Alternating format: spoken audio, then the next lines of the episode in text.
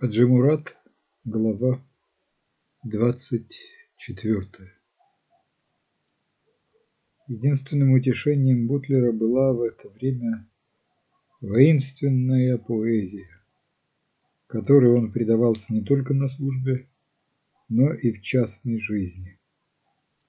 Он, одетый в черкесский костюм, джигитовал верхом и ходил два раза в засаду с Богдановичем хотя в оба раза эти они никого не подкараулили и никого не убили.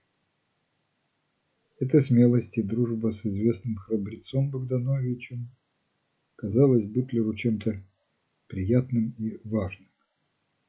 Долг свой он уплатил, заняв деньги у еврея на огромные проценты, то есть только отсрочил и отдалил неразрешенное положение. Он старался не думать о своем положении и, кроме воинственной поэзии, старался забыться еще вином. Он пил все больше и больше, и со дня на день все больше и больше нравственно слабел. Он теперь уже не был прекрасным Иосифом по отношению к Марье Дмитриевне, а напротив стал грубо ухаживать за ней, но, к удивлению своему, встретил решительный отпор, сильно пристыдивший его. В конце апреля в укрепление пришел отряд, который Борятинский предназначал для нового движения через всю считавшуюся непроходимой Чечню. Тут были две роты кабардинского полка, и роты эти, по установившемуся кавказскому обычаю, были приняты как гости ротами, стоящими в Куринском. Солдаты разобрались по казармам и угощивались не только ужином, кашей, говядиной, но и водкой. И офицеры разместились по офицерам, и, как и водилось, здешние офицеры угощивали пришедших. Угощение кончилось попойкой с песенниками, и Иван Матвеевич очень пьяный, уже не красный, но бледно-серый, сидел верхом на стуле и, выхватив шашку, рубил ею воображаемых врагов и то ругался, то хохотал, то обнимался, то плясал под любимую свою песню. Шамиль начал бунтоваться в прошедшие годы, трай-рай, рататай в прошедшие годы. Бутлер был тут же. Он старался видеть и в этом военную поэзию. Но в глубине души ему жалко было Ивана Матвеевича, но остановить его не было никакой возможности. И Бутлер, чувствуя хмель в голове, потихоньку вышел и пошел домой. Полный месяц светил на белые домики и на камни дороги. Было светло так, что всякий камушек, соломинка, помет были видны на дороге. Подходя к дому, Бутлер встретил Марию Дмитриевну в платке, покрывавшем ей голову и плечи. После отпора данного Марии Дмитриевны Бутлер он, немного совестясь, избегал встречи с ней. Теперь же при лунном свете и от выпитого вина Бутлер обрадовался этой встрече и хотел опять приласкаться к ней. «Вы куда?»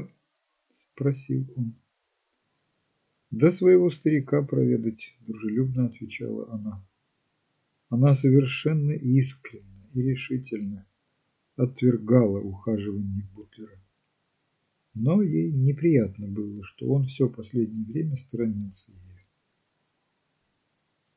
Что же его проведывать придет? Да придет ли? А не придет, принесут. То-то. Нехорошо ведь это, сказала Марья Дмитриевна. Так не ходите? Нет, не ходите. А пойдем лучше домой. Марья Дмитриевна повернулась и пошла домой, рядом с Бутлером. Месяц светил так ярко, что около тени, двигавшейся подле дороги, двигалось сияние вокруг головы. Бутлер смотрел на это сияние около своей головы и собирался сказать ей, что она все так же нравится ему, но не знал, как начать. Она ждала, что он скажет. Так, молча, они совсем уж подходили к дому, когда из-за угла выехали верховые. Ехал офицер с конвоем. «Это кого Бог несет?» – сказала Марья Дмитриевна и посторонилась. Месяц светил взад приезжему, так что Марья Дмитриевна узнала его только тогда, когда он почти поравнялся с ними. Это был офицер Каменев, служивший прежде вместе с Иваном Матвеевичем, и потому Марья Дмитриевна знала его. «Петр Николаевич, вы?» – обратилась к нему Марья Дмитриевна. «Я самый», – сказал Каменев. «А, Бутлер, Здравствуйте. Не спите еще? Гуляете с Марьей Дмитриевной? Смотрите, Иван Матвеевич вам задаст. Где он? А вот, слышите? Сказала Марья Дмитриевна, указывая ту сторону, из которой неслись звуки тулумбаса и песни. Кутят. Это что же, ваши кутят? Нет, пришли из Хасавюрта, вот и угощаются. А, это хорошее дело, и я поспею. Я к нему ведь только на минуту. Что ж, дело есть? Спросил Бутлер. Есть маленькое дельце. Хорошее или дурное? Кому как. Для нас хорошее. Кое для кого скверное. И Каменев засмеялся. В это время и Пеша, и Каменев подошли к дому Ивана Матвеевича. «Чехирев!» – крикнул Каменев казаку. «Подъезжай-ка!» Донской казак выдвинулся из остальных и подъехал. Казак был в обыкновенной донской форме, в сапогах, шинели и с переметными суммами за седлом. «Ну, достань-ка штуку», – сказал Каменев, слезая с лошади. Казак тоже слез с лошади и достал из переметной суммы мешок с чем-то. Каменев взял из рук казака мешок и запустил в него руку. Так показать вам новость? Вы не испугаетесь? Обратился он к Марье Дмитриевне. Чего же бояться, сказала Марья Дмитриевна. Вот она, сказал Каменев, доставая человеческую голову выставляя ее на свет месяца. Узнаете? Это была голова бритая, с большими выступами черепа над глазами и черной стриженной бородкой и подстриженными усами с одним открытым, другим полузакрытым глазом с разрубленным и недорубленным, бритым черепом с окровавленным, запекшейся черной кровью носом. Шея была замотана окровавленным полотенцем. Несмотря на все раны головы, в складе посиневших губ было детское доброе выражение. Марья Дмитриевна посмотрела ничего не сказав, повернулась и быстрыми шагами ушла в дом. Бутлер не мог отвести глаз от страшной головы. Это была голова того самого Хаджи Мурата, с которым он так недавно проводил вечера в таких дружеских беседах. Как же это? Кто его убил? Где? Спросил он. Удрать хотел, поймали, сказал Каменев и отдал голову казаку, а сам вошел в дом вместе с Бутлером. И молодцом умер, сказал Каменев. Да как же это все случилось? А вот погодите, Иван Матвеевич придет, я все подробно скажу. Ведь я затем послан. Развожу по всем укреплениям, аулам показываю было послано за Иваном Матвеевичем. И он пьяный с двумя также сильно выпившими офицерами вернулся в дом и принялся обнимать Каменева.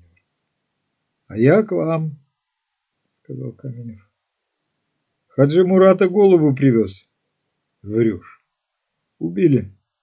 «Да, бежать хотел». Я говорил, что надует.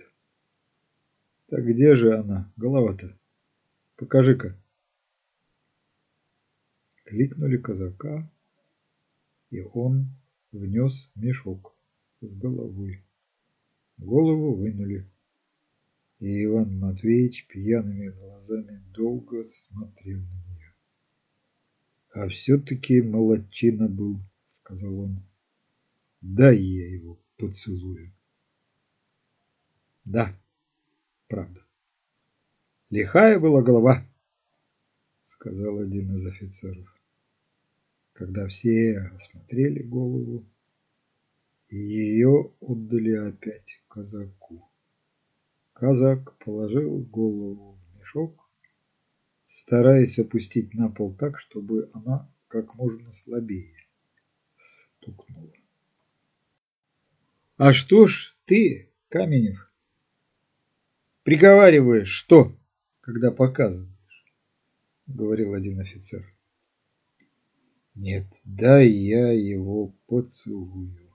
Он мне шашку подарил. Кричал Иван Матвеевич. Бутлер вышел на крыльцо. Марья Дмитриевна сидела на второй ступеньке. Она оглянулась на Бутлера и тотчас же сердито отвернулась. «Что вы?» Марья Дмитриевна, спросил Бутлер. Все вы живорезы. Терпеть не могу. Живорезы, право, сказала она, вставая. Тоже со всеми, может быть, сказал Бутлер. Не знаю, что говорить. На то война. Война, скрикнула Марья Дмитриевна. Какая война? Живорезы, вот и все. Мертвое тело земле предать надо, а они зубоскалят. Живорезы, право. Повторила она и сошла с крыльца и ушла в дом через задний ход. Бутлер вернулся в гостиную и попросил Каменева рассказать подробно, как было все дело. И Каменев рассказал. Дело было вот как.